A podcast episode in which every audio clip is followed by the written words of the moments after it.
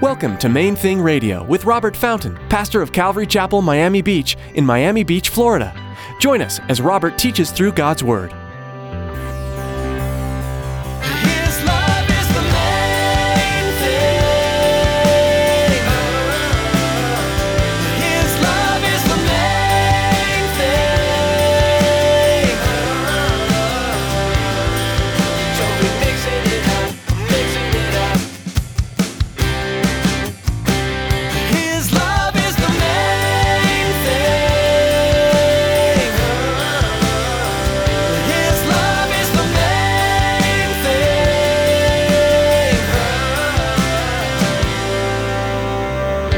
We need to notice he isn't victorious, not, not ultimately. John tells us, Then I heard a loud voice saying in heaven, Now salvation and strength and the kingdom of our God and the power of his Christ have come.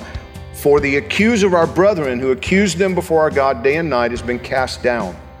And they overcame him by the blood of the Lamb, by the word of their testimony, and they did not love their lives to the death. So, right there, we're given three keys which unlock victory over the enemy of your soul.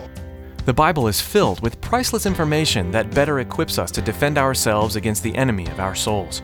In some cases, we can often end up missing some of the most crucial points. In today's message, Pastor Robert teaches us three powerful components that are sure to guard our souls from the enemy. Stick around after today's message from Pastor Robert. I have quite a bit of information that I'd like to share with you our web address, podcast subscription information, and our contact information. Now turn to the 11th chapter of Revelation and let's join Pastor Robert with today's message.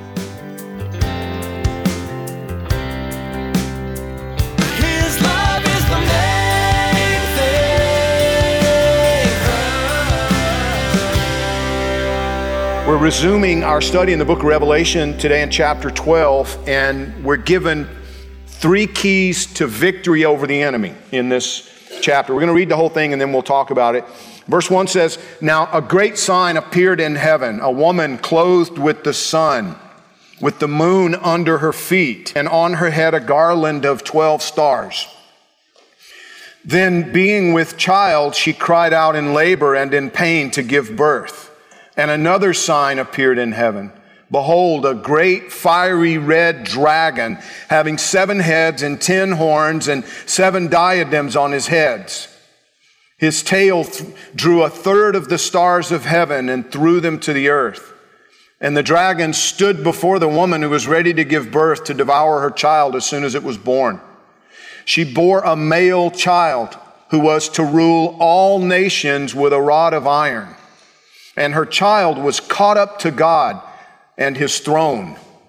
Then the woman fled into the wilderness where she has a place prepared by God that they should feed her there 1,260 days. And war broke out in heaven. Michael and his angels fought with the dragon, and the dragon and his angels fought, but they did not prevail. Nor was a place found for them in heaven any longer. So the great dragon was cast out, that serpent of old called the devil and Satan, who deceives the whole world. He was cast to the earth, and his angels were cast out with him. Then I heard a loud voice saying in heaven, Now salvation and strength and the kingdom of our God and the power of his Christ have come. For the accuser of our brethren who accused them before our God day and night has been cast down. And they overcame him by the blood of the Lamb and by the word of their testimony, and they did not love their lives to the death. Therefore rejoice, O heavens, and you who dwell in them. Woe to the inhabitants of the earth and the sea, for the devil has come down to you, having great wrath, because he knows that he has a short time. Now, when the dragon saw that he had been cast to the earth, he persecuted the woman who gave birth to the male child. But the woman was given two wings of a great eagle that she might fly into the wilderness to her place, where she is nourished for a time and times and a half a time from the presence of the serpent. So the serpent spewed water out of his mouth like a flood after the woman, that he might cause her to be carried away by the flood. But the earth helped the woman, and the earth opened its mouth and swallowed up the flood which the dragon had spewed out of his mouth. And the dragon was enraged with the woman, and he went to make war with the rest of her offspring, who keep the commandments of God and have the testimony of Jesus Christ.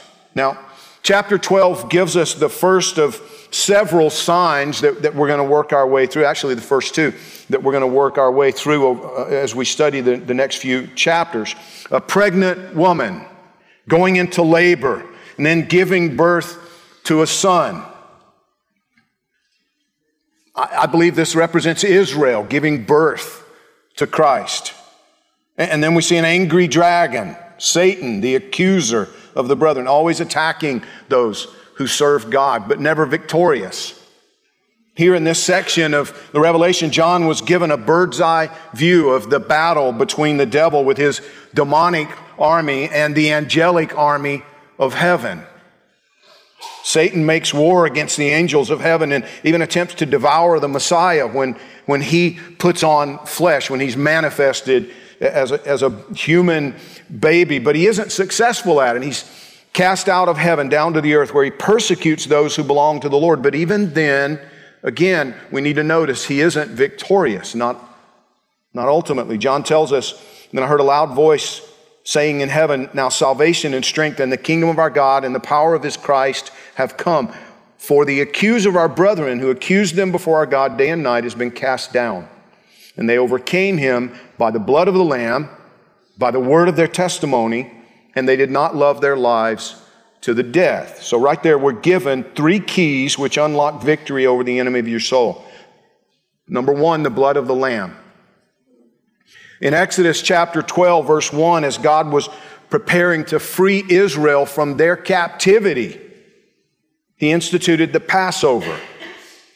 Verse 1 says, Now the Lord spoke to Moses and Aaron in the land of Egypt, saying, this month shall be your beginning of months. It shall be the first month of the year to you. Speak to all the congregation of Israel, saying, On the tenth of this month, every man shall take for himself a lamb, according to the house of his father, a lamb for a household. And if the household is too small for the lamb, let him and his neighbor next to his house take it according to the number of the persons. According to each man's need, you shall make your count for the lamb. Your lamb shall be without blemish, a male of the first year.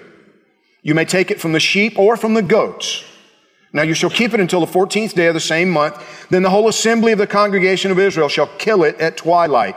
And they shall take some of the blood and put it on the two doorposts and on the lintel of the houses where they eat it. Then they shall eat the flesh on that night, roasted in fire with unleavened bread and with bitter herbs. They shall eat it. Do not eat it raw, nor boiled at all with water, but roasted in fire, its head with its legs and its entrails. You shall let none of it remain until morning. And what remains of it until morning you shall burn with fire. Thus you shall eat it with a belt on your waist, your sandals on your feet, and your staff in your hand. So you shall eat it in haste. It is the Lord's Passover. For I will pass through the land of Egypt on that night, and I will strike all the firstborn in the land of Egypt, both man and beast. And against all the gods of Egypt I will execute judgment. I am the Lord. Now the blood shall be a sign for you on the houses where you are, and when I see the blood, I will pass over you. And the plague shall not be on you to destroy you when I strike the land of Egypt.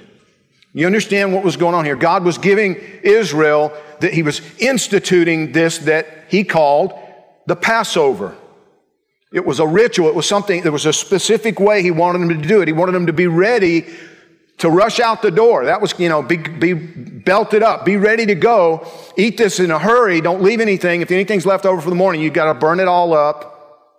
This is the way it's going to go down. I'm going to judge your enemies. I'm not going to judge you because you're going to put the blood of that Passover lamb on your doorpost and on the lintel. And so I'm going to pass over the house that's marked by the blood of the lamb. But see, this was a foreshadowing of what Jesus was going to do later. On the night of his arrest, Jesus ate the Passover meal with his disciples. And Matthew tells us in Matthew 26, 26, that as they were eating, Jesus took bread, blessed and broke it, and gave it to the disciples and said, Take, eat. This is my body. Do you see what he was doing? Taking that Passover meal. Now, the, the bread that they would enjoy, and he's, and he's telling them, this all now, it's about me. It's, it's no longer about Egypt. It's no longer about the, that little one year old spotless lamb. I'm the lamb. Then he took the cup, gave thanks, and gave it to them, saying, Drink from it, all of you, for this is my blood of the new covenant, which is shed for many for the remission of sins. In Hebrews chapter 9, verse 11, we're told Christ came as high priest of the good things to come, with the greater and more perfect tabernacle not made with hands, that is, not of this creation. Not with the blood of goats and calves, but with his own blood. He entered the most holy place once for all, having obtained eternal redemption. See that what the Israelites would do was only good for a year. They had to do it every year, every year, every year. Both the Passover and that offering that the high priest would take into the holy place, you know, that, that, that yearly offering that had to be made for sin on behalf of Israel. Hebrews is telling us our high priest, he don't have to do it every year. He did it once. It's done.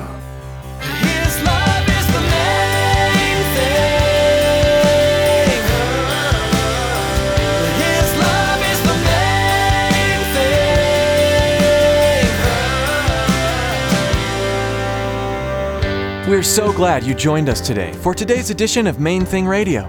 Pastor Robert will be back with another message from God's Word soon. But in the meantime, we'd like to invite you to visit our website, mainthingradio.com, and like our Facebook page. Keep up to date on everything happening in Main Thing Radio and receive a dose of encouragement right on your news feed. Right now, we'd like to take a minute to tell you how you can support the ministry of Main Thing Radio.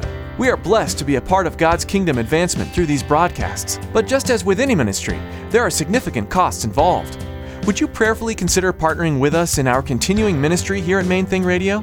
This month, we have a special thank you gift. For any donation of $15 or more, we'll send you a copy of Randy Alcorn's book, Heaven. This book shares insights, research from the Bible itself, that give us a picture of what heaven will be like and may challenge some of what you previously believed about our eternal home. This gift is yours as our way of saying thank you for your donation to Main Thing Radio. For more information or to contribute, please visit mainthingradio.com and click Donate at the top of the page. From all of us at Main Thing Radio, we want to thank you for joining us for today's message. Be sure to tune in again right here on Main Thing Radio.